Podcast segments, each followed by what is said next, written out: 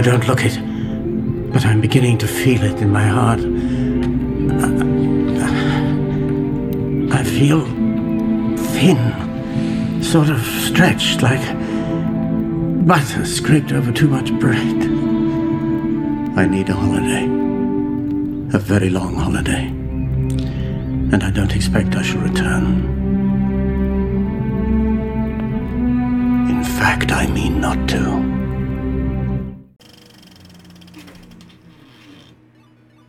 Hi, friends. Thanks for joining us for a new Cross podcast. This will be uploaded as a Diary of an Arcade Employee, Pop Culture Retrorama, and Saturday Frights podcast, much like we did back in March of 2020. Boy, what a change a year can make, right? For those of you who have been so kind as to be regular visitors to the Pop Culture Retrorama site, you will no doubt have noticed that my input, which began as making two posts a day, nearly seven days a week for two years, has in the recent month dwindled to nothing but those of the Saturday Frights podcast posts. If you follow me on Facebook or Instagram, you might be aware that after 26 years, I had an opportunity to leave my job at an upscale hotel in my neck of the woods. The reason being is I have returned to working at the local movie theater, the spiritual successor to the movie theater of my youth, in fact, where I worked for nine years. I've talked about it before on the Saturday Frights and PCR podcasts in the past. I take some small comfort that it at least shares the same name of that original theater, a passing of the torch, as it were. This sudden change in career paths is sort of due to the pandemic. A couple of years ago, I became a semi full time employee of the Arcadia Retrocade, of course, working three days a week there and then taking the night audit position at the hotel on the weekend. That is the way it's been for the past nine years. Unfortunately, due to COVID, much like with the hotel, and like many of you, I was suddenly out of a job. Now, the great news is that Shay Mathis, the owner and manager of the arcade, not to mention one of my best friends since high school, was not only able to pay all the bills and rent while the arcade was closed, but so many people were gracious enough to contribute to a crowdfunding campaign. Shay could breathe a little easier when he opened the doors back up, especially since, with the assistance of Gary Burton and other friends, they were able to get the second wing open too. So, that means even more arcade games, which means they need more power, etc. To say nothing of the fact that the revenue from the snack bar as well as the party room are currently not an option with current safety precautions. Hopefully that will change soon enough. But making sure to pay that rent and utilities naturally dwindled the resources of the arcade. So I wasn't able to come back to my normal schedule, or the usual paycheck, when I was able to return this past February. Which I think you will agree is totally understandable. Just like when I donated all my time in the beginning for three years, whatever it takes to make sure the arcade is safe and operational is the most important thing. And while I personally feel that the arcade is thankfully on stable ground again, the time off, basically an entire year, also meant that my wife and I used up all of our savings, hoping that things could get back to normal a little quicker. Which is why, about four months ago, my wife very kindly insisted I needed to find a job and quickly. Now, at the hotel, we have a very small staff. Like practically every other business, the hotel was also affected by the pandemic, but I had altered my full time schedule there to work at the arcade years ago, which meant my coworkers had to change their original schedules to fit my needs. So, there was no way I was going to do that to them again. It wouldn't have been the proper thing to do. I was fortunate enough, however, that a good friend of mine, in fact, we became friends thanks to Arcadia, with our love of Joe Dante's Small Soldiers and recognizing the real heroes of the Star Wars universe are the droids. Joey was able to get my foot into the door at the local theater. My soon to be manager was very direct in the interview, obviously pointing out that I was a little older than the usual applicant, but I explained why I wanted to work at the theater again, sharing much of what I've shared with you all. And perhaps a little to my surprise, I was hired after the interview was finished, even though what the theater really needed was someone who could work on the weekends. It probably should go without saying that much, much has changed since I was last a projectionist at that original theater. For one thing, modern theaters don't use film anymore, but everything from additional auditoriums to a fully functioning kitchen slash grill and a bar are now included. I thought the hot dogs back in the day were the best thing ever. I've since changed my mind because, as awesome as they were, they can't hold a candle to the hot dogs we serve now, cooked on a grill. And while it's certainly not a lie in the least to say that working in the arcade and the hotel was just that, work. It was enjoyable, but it also required a lot of hustle, plunging of toilets, dealing with upset guests or players at the arcade, restocking, making breakfast. You get the idea. Having said that, however, there was also enough time on my hands to be able to write multiple posts a day, and working on podcasts too. As you might imagine, that is a luxury that is not afforded at the theater. You were always on, so to speak, and there is always something that needs to be done. Generally not busy work, although that is sometimes a necessity, but in particular as an usher, you have to book it. 16 theaters need to be cleaned, the seats wiped down, the floors swept, and sometimes they get out a couple of minutes apart. In the evening, we have multiple ushers, but in the matinee showings, it usually is just one person. More than a few times, that is me. In fact, I'm pretty sure my manager has begun to stagger the show times just a little more in my favor. Listen, at my age, I have to work twice as hard to keep up. In any job, I will give it all I have. Sometimes that's appreciated, sometimes not. But putting so much of myself into the job is why there have been multiple times that I've gotten home from the theater and actually fallen asleep with food in my mouth while I'm eating dinner. Being that tired obviously has necessitated the need to push any notions of writing an article or a script for the podcast right out of my head of late. In some cases, I've even had to resist writing something for the Saturday Frights and Diary of an Arcade Employee podcast Facebook pages. Because getting something near a full night's sleep before heading into the theater in the morning or afternoon is far more important at this point in my life. I will add, and not to be egotistical, but after about three months at the theater, I was promoted to supervisor. That is when I decided that it would be best to leave the hotel, which I do miss, even with the many, many headaches that I had to deal with through issues I had absolutely no control over whatsoever. While I was always totally by myself at the hotel, so when an issue of great calamity arose, I would be forced to deal with it as best as I could, writing up or texting the manager and owner in the morning to try and explain myself. With the theater, I always have backup, like with the arcade. If I needed help at Arcadia, it was just one phone call away. That and the friends I've already made at the theater have done so very much in these past few months to relieve the stress I was feeling, which was another reason that helped me make the decision to leave the hotel after 26 years. Now, being full time at the theater also sadly means that I had to say goodbye to the one day a week I was working at Arcadia. Shay was obviously just as disappointed as I was, but my health has already improved just from being off the night audit shift. And just earlier this week, I have received another promotion. I will be one of the managers now at another local theater. So it would seem that the 26 years of customer service experience have been noticed, at least at the theater. Like I mentioned just a second ago, I'm not sharing that to make it sound like I've done something impressive. I'm sharing this to help explain why I have, after 12 years of blogging, writing, and even podcasting, decided it's time to retire. Much like with that quote from Bilbo Baggins at the beginning of this episode, I feel so very thin of late. Friends, I'm very tired. I've been attempting to entertain and share my personal nostalgic memories of so many things for 12 years now. Although, in all honesty, there was about a year where I found myself taking a respite from writing on the Retroist. As I shared in a previous Saturday Frights podcast, my wife was quite frankly feeling neglected. I was producing three to four podcasts a month and writing articles that averaged over 300 words a day. Upon my return, with my wife's blessing,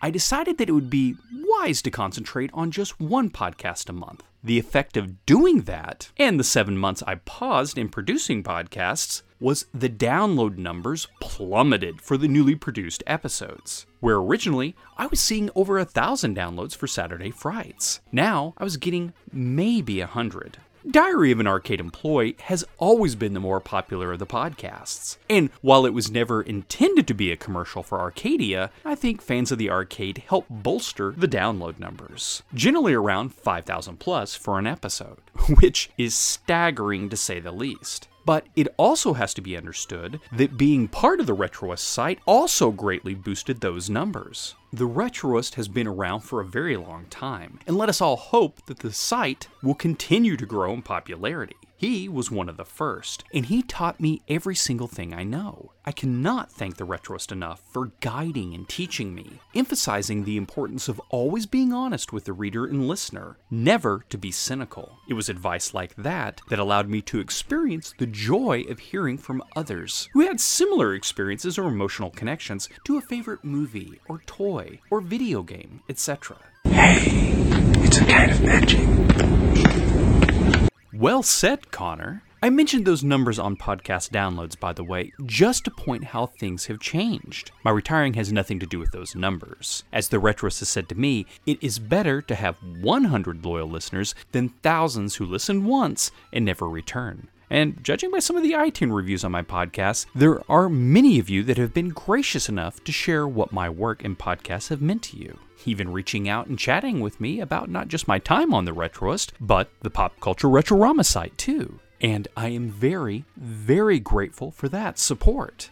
I never in a million years would have thought, when I started out, that my memories of playing the likes of the Atari VCS and the Nintendo with my grandmother would be printed in a celebrated book by author Brett Weiss, much less read by thousands of fellow video game aficionados. Or that I would be reviewing DVDs and Blu rays for Shout Factory, or that people would want to know my opinion on graphic novels or art books. To say nothing of the fact of being a guest on some incredible podcasts, and more importantly, making lasting friendships, whether through the Retroist side or Pop Culture Retrorama or the usual social media pages. Now, I have been thinking about retiring for a couple of months now, even with the subject of the pop culture Retrorama site covering not just subjects from the past, but all matters of pop culture, I found the desire to share things was quickly dwindling. I don't think I was getting burned out, I truly don't.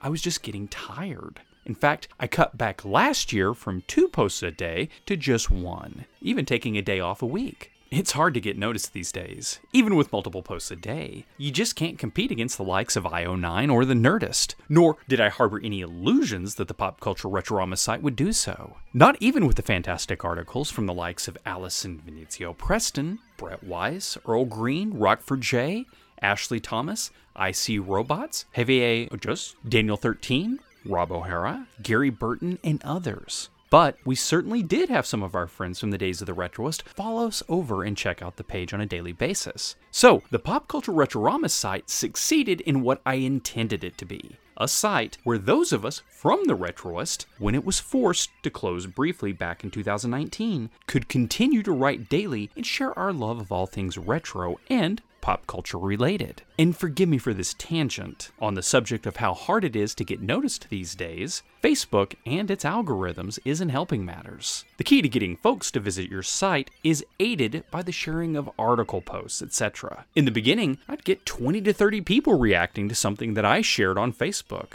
with an additional 4 to 5 shares. That isn't just article posts, by the way. I'm talking about the daily posts on not just the Saturday Frights Facebook page, but the Diary, Projectionist, Haunted Drive In, and even the Pop Culture Retrorama page, too. Now, maybe eight people react to something on my personal page on Facebook. It's almost like a stranglehold on trying to let people know that you wrote something they might like. I mean, close personal friends of mine aren't seeing things I've posted on the feed, which is especially jarring for those that have selected to see the diary page post first, for example. The same is sort of true with iTunes. It seems like the only thing that is being pushed of late is celebrity podcasts and there are a lot of them. But to also be fair, there is so much quality content that is being released these days that it is kind of hard to stand out, especially in the case of my podcast, where I would say it's not exactly professional. I mean, how is Saturday Frights going to stand up against the likes of Mick Garris's Post Mortem podcast or the shows by Bloody Disgusting? There's also Josh Olson and Joe Dante's The Movies That Made Me,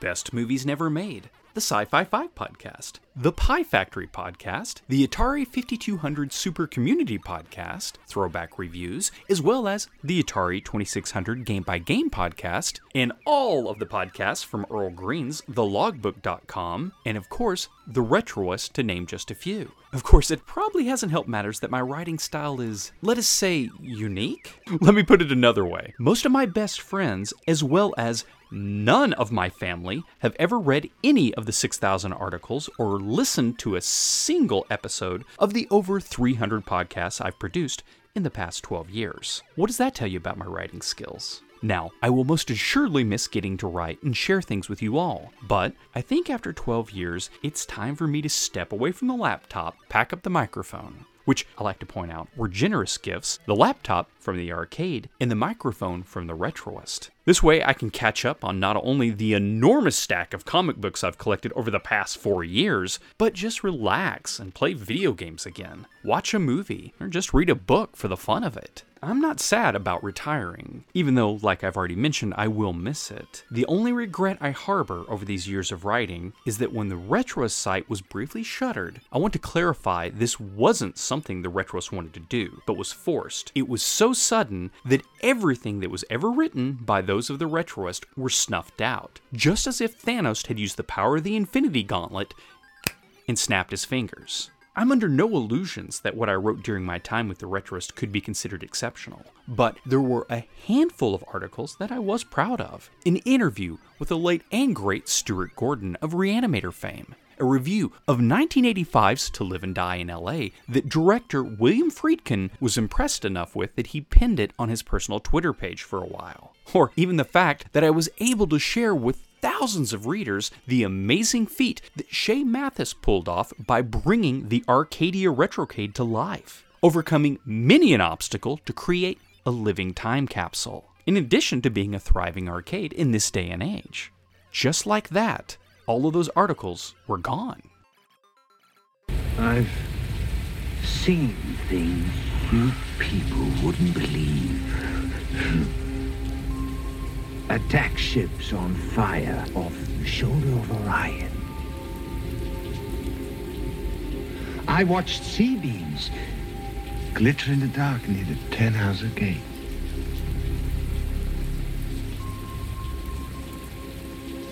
All those moments will be lost in time. Like tears in rain.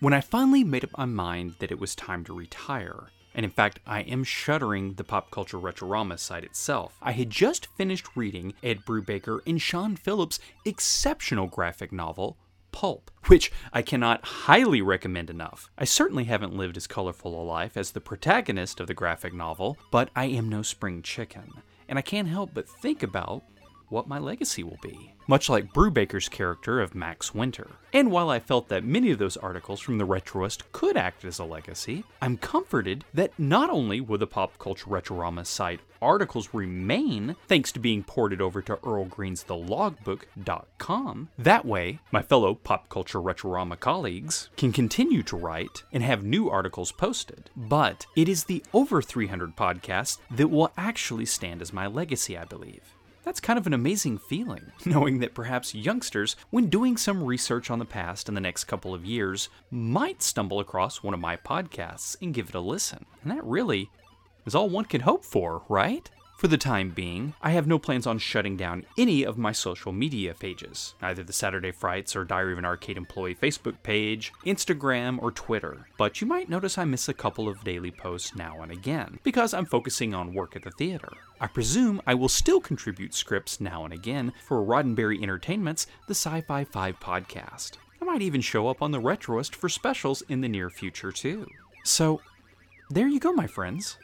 I hope that goes a long way as an explanation for my reasons for retiring. And hopefully, it didn't come off as a rambling mess like my usual shows. I have so many people to thank for support over the years. Not just those individuals I've already mentioned who helped to make the Pop Culture Retrorama site a joy and something I am proud of. Naturally, my wife deserves the lion's share of praise for being so understanding of my late night writings and recording. But thanks also must be given to Peachy, Travis Falligant, Andy Pickle, Crit Anime, Philip Carey, Joey Young, William Culver, Lon Mills, Sean Johnson, Tony Longworth, Sean Robert, Nathan Hale, Jim Gobo, Charles Potomac, John Munkus, Bo Counts, David Miller, Catherine Desperia, Jer Buckman, Michael Aaron Frandy, Mark Dirksen, Adam Pang, Justin M. Salvato, Michael Suit, Tom Bay, Mark Strong, Jorge Baez, Clayton Slavens, Matt Lappy, Michael Dietrich, Robert Ferguson, Rick Hansen, Alan McClellan, Robert Chambers, Darren and Ruth Sutherland, the esteemed members of the Superblog Team Up, our loyal patrons from the Saturday Frights and the arcade addicts of the Diary of an Arcade Employee watch parties, Jeremy Bright, Brian Washington, and so many, many others. Friends, I hope I didn't butcher your last names too horribly. Most importantly, I want to thank you, the listener and reader, for making something that could be considered a hobby feeling like something far more important than I could have ever imagined. Thank you for your friendships and continued support. Now, if you'll excuse me, I'm going to head home and start reading Grady Hendrix's new book, The Final Girl Support Group. Last one out. Remember to turn off the lights.